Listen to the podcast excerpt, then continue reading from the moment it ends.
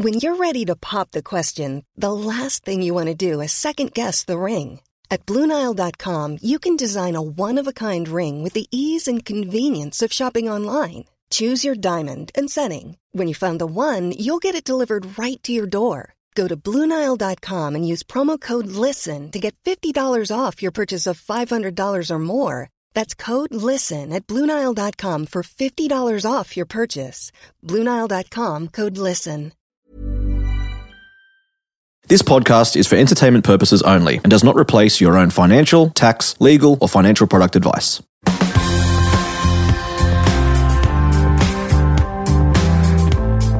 Hi, everyone, and welcome to My Millennial Money Medical. My name's Dev Raga, and I'm your host. And in this episode, we will go through some of the pitfalls associated with money and couples, which applies to whether you're married or not married. And then we'll focus on some of the things you can do to reduce the risk of having issues with money as a couple or a family. Then we have a question from Jason about big landmarks in a doctor's career. We can't do this podcast without the support of Altus Financial. If you're anything like me, you will understand that us medical professionals often have unique financial affairs, from taxation minimisation requirements, multiple entities for accounting, or asset protection for the extra risks we take on. Altus Financial understands these issues and more. Whether you're established in your career with a solid income and looking for next steps, or you're after advice about buying into a practice, Altus Financial is for medical professionals who want to feel good about their finances. To speak with Altus Financial about your situation, click the link in the show notes or head to altusfinancial.com.au forward slash M3M. Let's get started.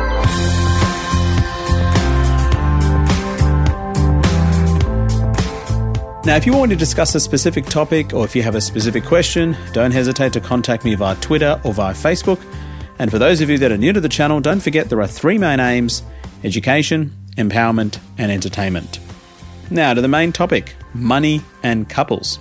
In the first part of this episode, we want to discuss some of the traps associated with money and couples. Then, after the break, I'll discuss some strategies to avoid these traps. Now, I'm a doctor, I'm not a financial expert, nor am I a relationship counselor.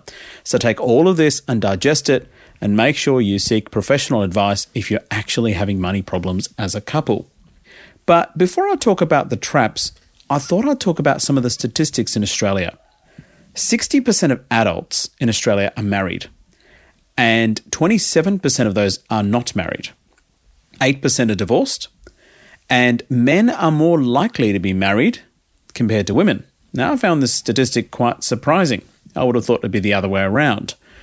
And women are more likely never to be married, and they're more likely to be divorced or more likely to be widowed. And I think the last statistic is probably because the average age or the median age of females in Australia is higher than uh, men.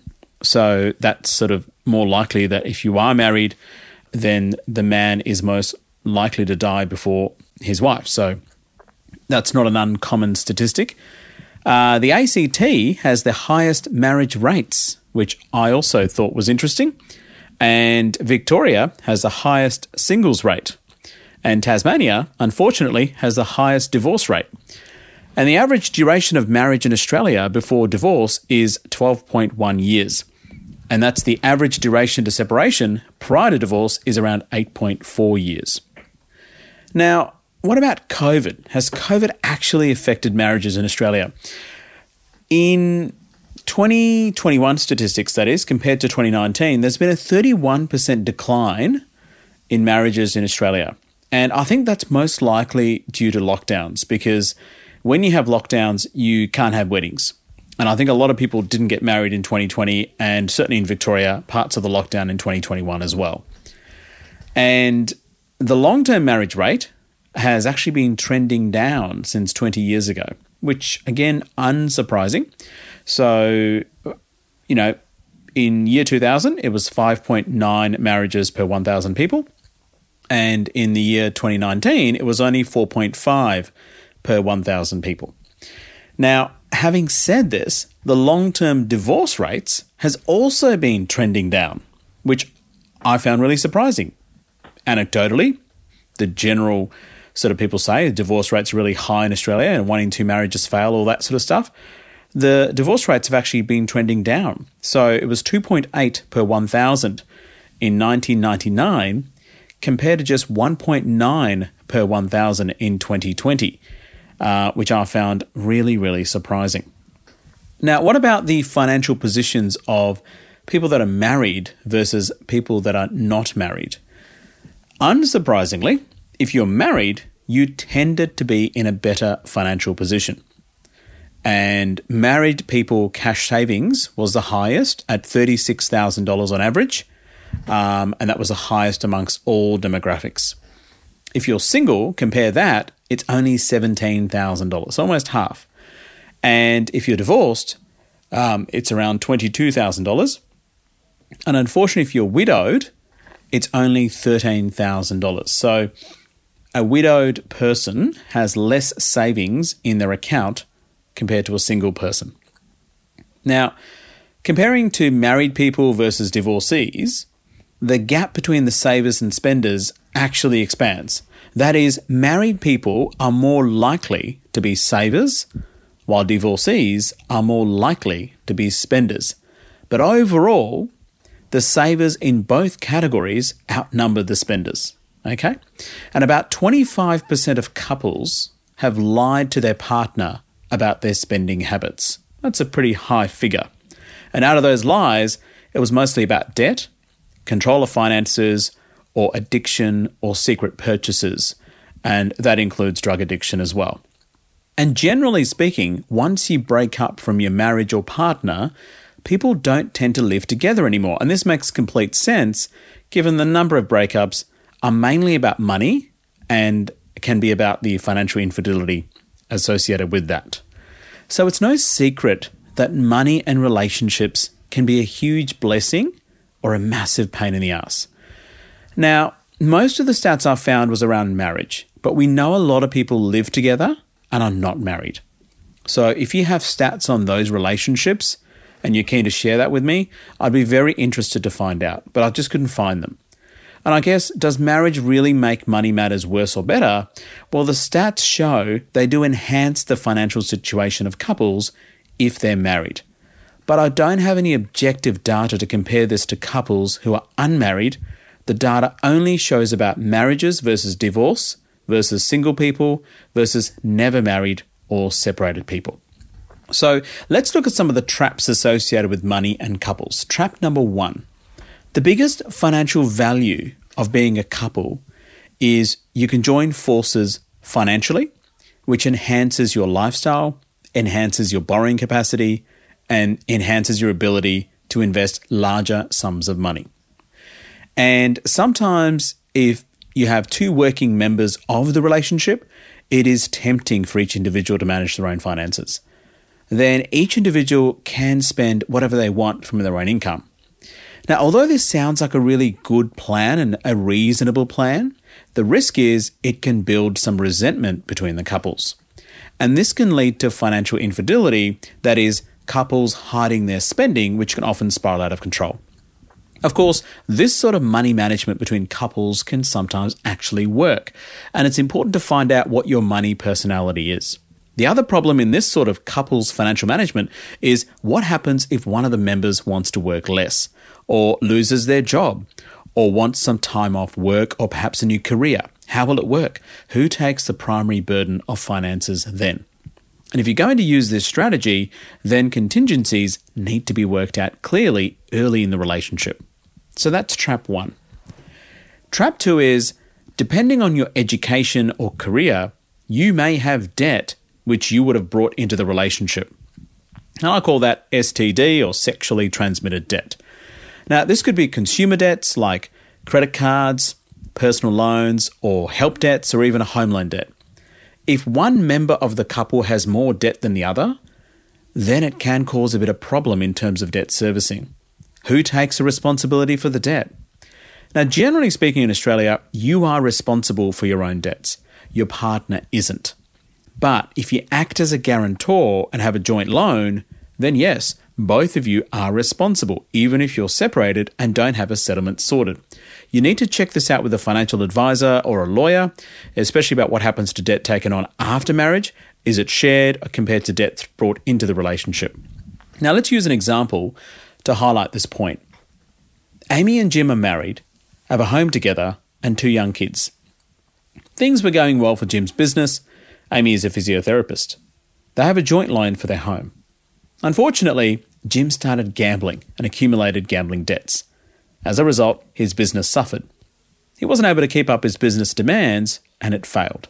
Amy decided to separate from Jim as Jim's gambling habits became worse and stayed in the family home. Jim moved out.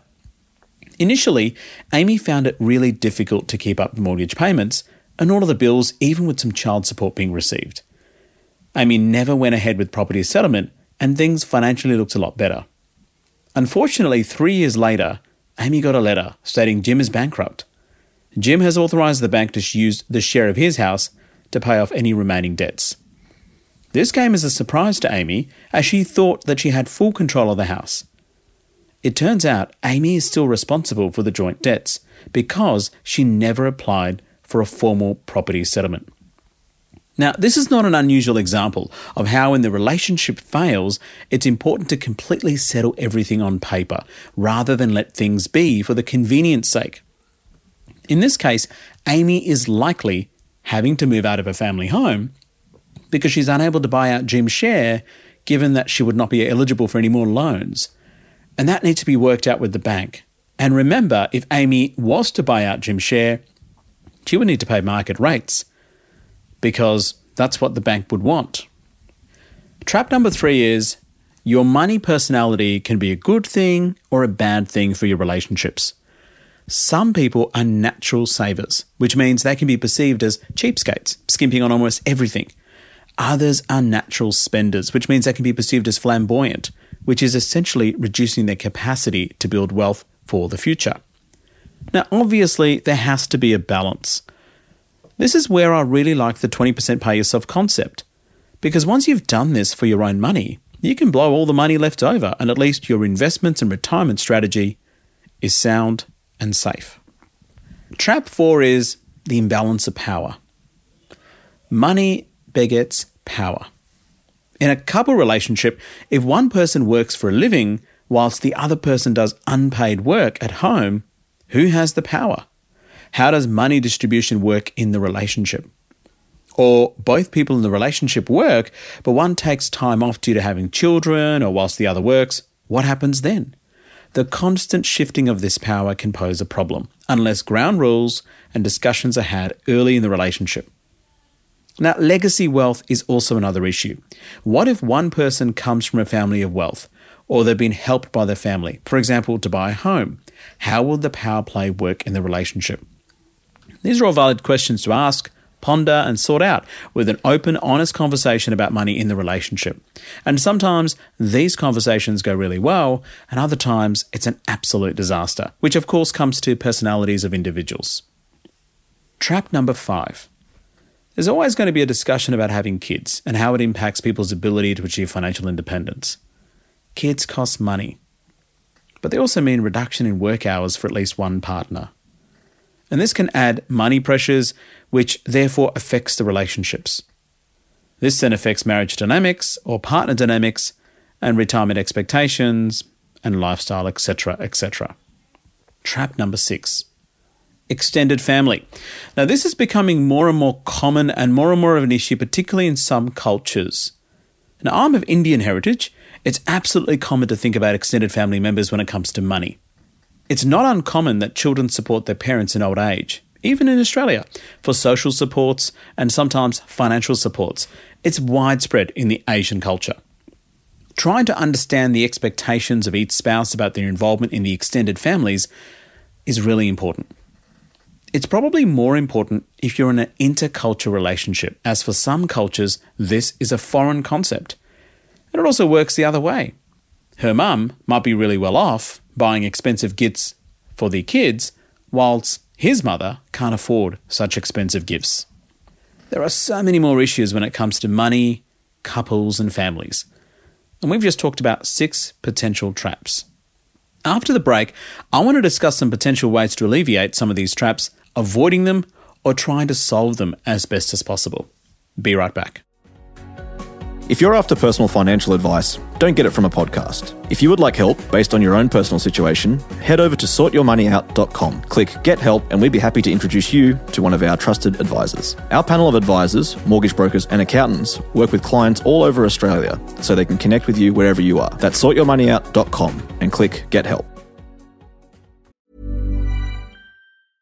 Quality sleep is essential. That's why the Sleep Number Smart Bed is designed for your ever evolving sleep needs. Need a bed that's firmer or softer on either side? Helps you sleep at a comfortable temperature? Sleep Number Smart Beds let you individualize your comfort so you sleep better together. JD Power ranks Sleep Number number 1 in customer satisfaction with mattresses purchased in-store. And now save 40% on the Sleep Number limited edition Smart Bed for a limited time. For JD Power 2023 award information, visit jdpower.com/awards. Only at Sleep Number stores or sleepnumber.com. If you're struggling to lose weight, you've probably heard about weight loss medications like Wegovy or Zepbound, and you might be wondering if they're right for you. Meet PlushCare, a leading telehealth provider with doctors who are there for you day and night to partner with you in your weight loss journey. If you qualify, they can safely prescribe you medication from the comfort of your own home. To get started, visit plushcare.com slash weight loss. That's plushcare.com slash weight loss. plushcare.com slash weight loss. Now, in the second half of the episode, let's tackle some of the things you can do when it comes to trying to avoid the money traps uh, and when it comes to couples and money. Number one, don't lie about money. If you lie about money in your relationship, the obvious next question is what else are you lying about? It's a really simple concept, but a very powerful one. Just like open and honest conversations and communication is essential for a good relationship, the same principles exist for good money relationships between couples. This means talking about how much each of you make, how much debt you have, and what your money personality is. Part of the debt conversation has to be how you will pay off the debt, what strategies you will employ. Now, I've discussed about debt repayment strategies in episode 213. It talks about the basics of debt repayment. So if you're interested, go back and listen to that episode. That was a really obvious one, but probably, I reckon, the most important one. Don't lie about money. Number two is you may want to consider a binding financial agreement before your relationship gets serious or even after the wedding. I've discussed this concept in episode 208 in great detail. It's an icky conversation to have, but a worthwhile one if both of you are really keen to lay out some basic financial foundations. This is probably more important if it's your second or third relationship, marriage or not. Number three, have a plan for an extended family. This is important if your extended family is likely to rely on you for money issues. I think it's great to help out family members. It's a really nice thing to do, but you need to make sure your partner is in agreement. Perhaps a consent system to be established, or perhaps stating you're welcome to spend a set percentage of money on your extended family. Whatever it is, it has to be discussed upon prior rather than finding out five years after your wealth has been redistributed to your extended family without your consent. Now, when it comes to day to day stuff, there are three main ways you can manage money as a couple. Number one is you can have separate accounts. Number two is you can have joint accounts. Or number three is you may want to have a hybrid system. Let's discuss each concept one by one. Number one, separate accounts. This is when each person has their own accounts. They can use those accounts for their day to day expenses. They may wish to share the expenses like utilities, school fees, joint debt repayments, etc. And some couples may wish to split the expenses proportionately based on their income. Having separate accounts provides some autonomy if they're individual money, if they're free to do what they wish to do, but also allows them to budget for joint expenses. The good thing is about this system is it can be a fairer system. It accounts for individuals to pay off any debts they have brought into the relationships themselves, and it provides some autonomy and freedom with their own money. The bad thing is it gets complex when children become reality. For example, who pays for which child, as the expenses vary based on the age of the child. And usually by this time, most couples often have joint accounts anyway. But it may not be the case if the relationship is new and kids are from previous relationships, for example, a blended family. The second strategy is joint accounts, probably the most common thing most couples do. Money goes into the joint account and then expenses are taken out of that set account. spreadsheets or budgets are maintained. They still pay themselves money, 20% of after tax income, but themselves, family, not the individual. Now, the pros are tracking expert expenditures is actually quite easier. Money management is easier. It's pretty stable as a family changes or grows. For example, you don't have to proportionate expenses based on your income. If one person takes a break from working due to kids and pregnancy, etc., it doesn't matter. You just adjust the budgets based on the new changed situation. The bad thing is, it may lead to resentment from one person if they notice the other person is spending things on perhaps they shouldn't be the office lunch, the daily coffee, or perhaps a gift for an extended family. Of course, this all depends on the money personality, which we talked about natural savers versus natural spenders. The third strategy is the hybrid model. This is when there's a joint account for retirement, investments, expenses, lifestyle, home expenses, kids' expenses, etc. But each person in the relationship gets to have a set percentage of the total income into their own private savings account. That money can be used for themselves to spend money on whatever they wish. The individuals and relationships can spend their personal fund money on whatever they wish, including giving to extended family, as long as the joint account is not touched in case they have outspent their personal fund. The good thing about this is all the benefits of joint accounts with some personal autonomy, which we all kind of want and need to some extent. The bad thing is it's kind of an allowance model, which can come across as a transactional way of managing relationships. The bottom line is there's no perfect way to manage finances as a couple or a family. Eventually, you will find your style. And most of these styles just evolve over time. Keep the principles the same, don't lie about money, protect yourself with a binding financial agreement if you think it's required, and think about a separate, joint, or hybrid account model for the day to day living expenses. Now, I'm very much a person who thinks you need to work out your own style. This notion that once married that everything is ours works for some people, but it absolutely doesn't work for other people. So it's okay. Discuss plan, and execute. Now, hopefully, that provides you some basic traps and basic strategies to overcome uh, when it comes to managing money as a couple or a family. Now, Dev Raga isn't a marriage counselor, nor am I a financial advisor, so please take this as basic frameworks and do some of your own research and learning. So, some of the resources that I found really useful to help me prepare for this episode was Money Smart website, which is an Australian government sponsored website. Uh, there's another website called Financial Rights Legal Center. Ramsey Solutions from Dave Ramsey. His views are a little bit out there. Investopedia often has really, really great articles on this topic. And Finder. Surprisingly, finder.com.au had a lot of information about this sort of stuff, particularly when it comes to statistics. So, couples, money, complex topic. Hopefully, that provides you with some framework to build on and do some research on. Now, before we go on to finish up with the uh, episode, I have a question from Jason who asks Hi, Dev. Great podcast and congrats on a big following.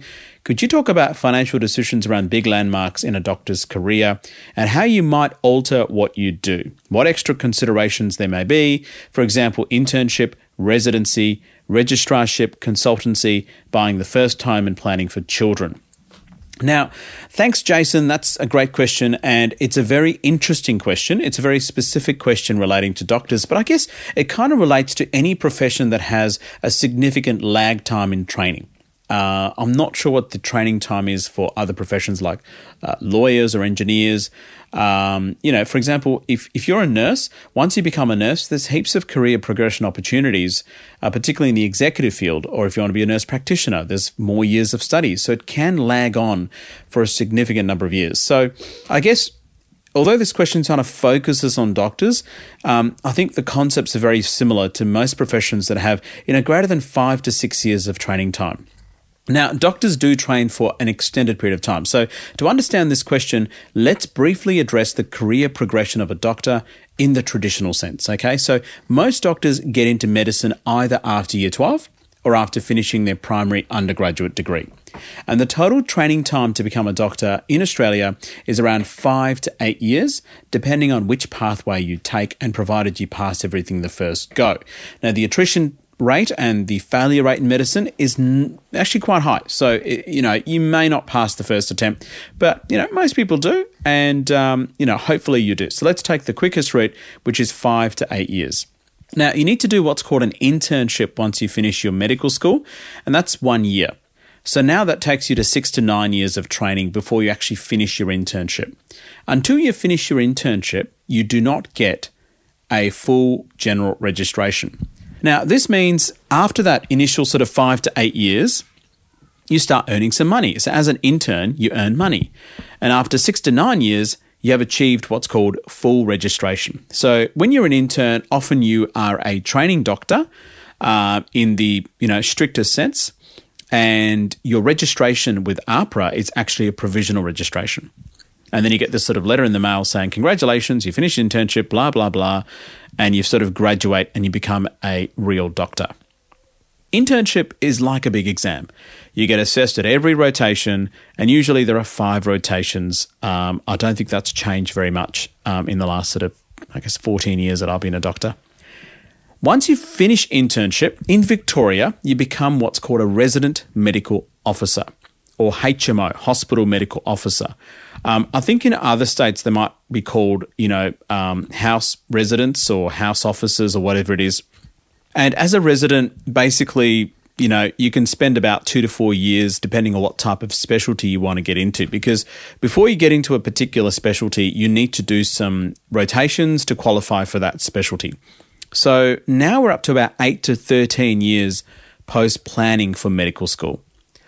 And then you get into a specialty and you become a registrar, which is basically an official training position in an accredited college. Everything from general practice to neurosurgery, whatever it is. And registrarship is usually around two to six years, depending on the specialty. So now we're starting to really add up. Now we're up to 10 to 19 years post planning for medical school. And then you become a consultant. So after consultancy, you may want to do one to two years of fellowship in some specialties. In fact, it's almost mandatory in some specialties, particularly surgery, uh, pediatrics, and physician training, etc., where the expectation may be to travel overseas for one to two years after your consultancy to do what's called a fellow year. Um, and what that does is it brings opportunities, you get international experience. Sometimes people travel interstate as well. It just really enhances your CV after your return back to Australia or back to your home state. And often you see in, you know, doctor CVs, they may say, you know, I went to Germany and did a one year fellowship in a particular specialty that is very famous in Germany, for example, right? So now you're up to 12 to 21 years post planning for medical school. See how the years add up now. And, and, and I guess for Jason's sake, I'm just slowing it down because I just want everyone to understand that it is a long haul and it takes time. Now, assume you start your planning your medical school at the age of 18, fresh off high school. You'll be around 30 to 39 years before you finish your entire training as a fully fledged consultant doctor, roughly around 30 to 39 years. If you're a consultant doctor before the age of 30, you've done really well. That means you've just absolutely blitzed it. Most people are in the early to mid 30s when they become consultants in their specialty. And it's important to note that you will earn money though along the way, so it's not all that bad. But it's a long time. And if you don't plan for those years, you'll end up becoming a consultant with little to no investment, no super, and no assets under your belt.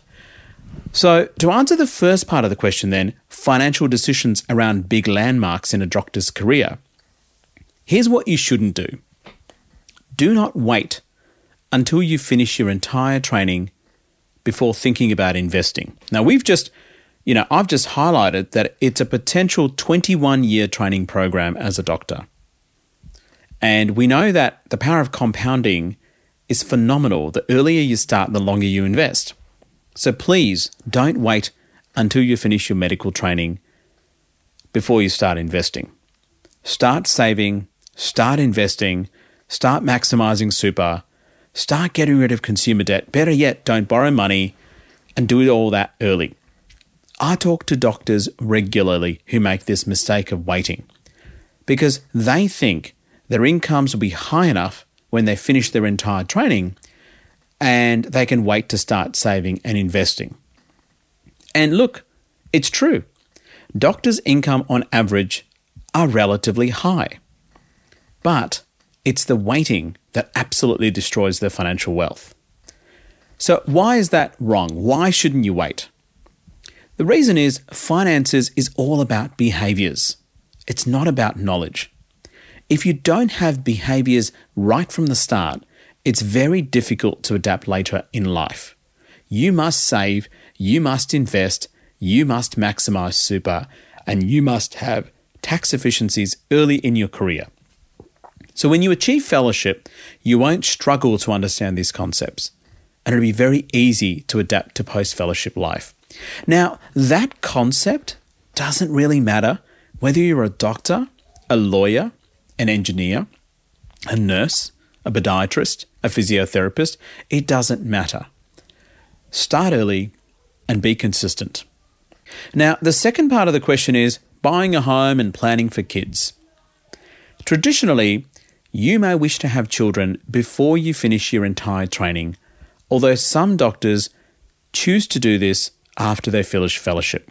So once they become consultants is when they start planning to have children. Now, personally in my life, we had children during my training. Um, we had kids in our late 20s. And me and my wife made this conscious decision because we did not want to be in our 50s dealing with young children because the dynamics just didn't work for us. We thought about it, we planned it out, and we thought having kids in our late 20s uh, was the best strategy for us. Personally, I want to be in my 50s retired. So, at my current projections, I'm going to be well and truly financially independent by the time I'm 50. And I don't really want to be worried about young kids at that age. Now, that's an entirely personal decision, so it's hard to give you an answer here. But if you started early in investing and saving and maximizing super, then planning for children and first time is just really, really easy because you've got money. Now, ensure you find out about the first homeowners grants in your state. For example, it's usually $10,000, I think, depending on your state. Although with the new budget, uh, there may be more money there. And there are some super schemes to take advantage of as well. It allows first home buyers to save homes, sorry, save money for their first home uh, deposit inside their super, uh, enjoying some tax concessions. But the biggest point I want to make for doctors or anyone who has a training road ahead of them is do not wait to invest. Start early, do it regularly, do it often, and ensure you create those financial behaviors so when you do become a fully fledged doctor that's a consultant fellow, everything is much easier. The number of doctors I talk to who are financially destroyed is quite staggering. The biggest misconception of financial behavior that doctors exhibit is, and I quote, I will make a lot of money when I finish training, therefore, it doesn't really matter what I do with money now. Wrong, wrong, and very wrong. And lastly, whatever you do, please don't buy an expensive brand new car when you finish your fellowship. Yes, you've trained for 19 or 20 years, whatever it is, and you want to buy a $100,000 car at the start of your fellowship life. That's a recipe for financial ruin as a doctor. Here's a, here's a simple thing that you can do. When you're an intern, live like a medical student. When you're a resident, live like an intern. When you're a registrar, live like a resident. And when you're a consultant, live like a registrar, at least for the first five years of your post consultancy life. If you just did that and saved money and invested those differences in exponential rise in income, you'll be completely fine. Now, no one cares more for your money better than you do. Once you're a fully fledged doctor, you may be a target for financial scams or financial offerings from various financial charlatans. You become vulnerable. Now, I don't mind getting financial advice. I think it's good that people get financial advice. And I think it's good to have accountants or professionals managing your money and wealth and making sure that they teach you they take you on a journey of financial independence rather than take the attitude of, here's my portfolio, you manage it, and I don't want to know anything about it. I completely trust you. That's how you lose money. There's been many a times when doctors have just been swindled out of their wealth for doing exactly this. Not just doctors, just people who just don't really pay attention to their money. So when you go seek that advice, make sure the person that's providing the advice obviously is qualified, but also is an educator, trying to teach you, trying to take you on a journey of financial independence. And just because you're a doctor and achieved an ATAR of 99.95 or whatever HSC result you got, and you become the dux of your medical school doesn't mean you will automatically grasp everything about money and finances instantly. In fact, most of the doctors I speak to have very limited understanding of how money, finances, and investing works. Because your medical skills, as tough as they may be, are not transferable to the world of finance. I hope this answers your question, and I'm sorry to have to explain that achieving wealth for any profession, including a doctor, is exactly the same save, invest, rinse, and repeat. And it's very, very boring. Now, thanks very much for listening. My name's Dev Raga. Make sure that you leave a five star review on Apple Podcast or whatever platform you may be using to listen to this episode, or maybe five star reviews on all of the podcasting platforms. That's even better. Please leave a positive review. I love reading reviews. Um, and if you have any feedback, then contact me directly via Facebook or Twitter. I'm really keen to hear about feedback. The more ratings and reviews you leave, the more people get access to the podcast. And of course, keep them coming. My name's Dev Raga, and this is My Millennial Money Medical. And until next time, please make sure you stay safe.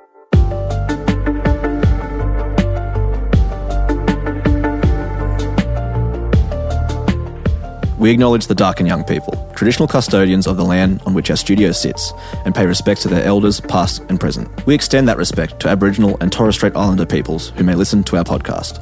This podcast is for education and entertainment purposes. Any advice is general financial advice only, which does not take into account your objectives, financial situation, or needs. Because of that, you should consider if the advice is appropriate to you and your needs before acting on the information. If you do choose to buy a financial product, read the product disclosure statement and obtain appropriate financial advice tailored to your needs. Simo Interactive Proprietary Limited, the publisher of the podcast, is an authorized representative of Money Sherpa Proprietary Limited, which holds financial services license 451289.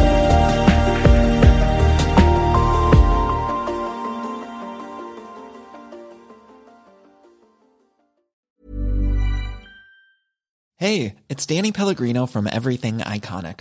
Ready to upgrade your style game without blowing your budget? Check out Quince. They've got all the good stuff shirts and polos, activewear, and fine leather goods, all at 50 to 80% less than other high end brands.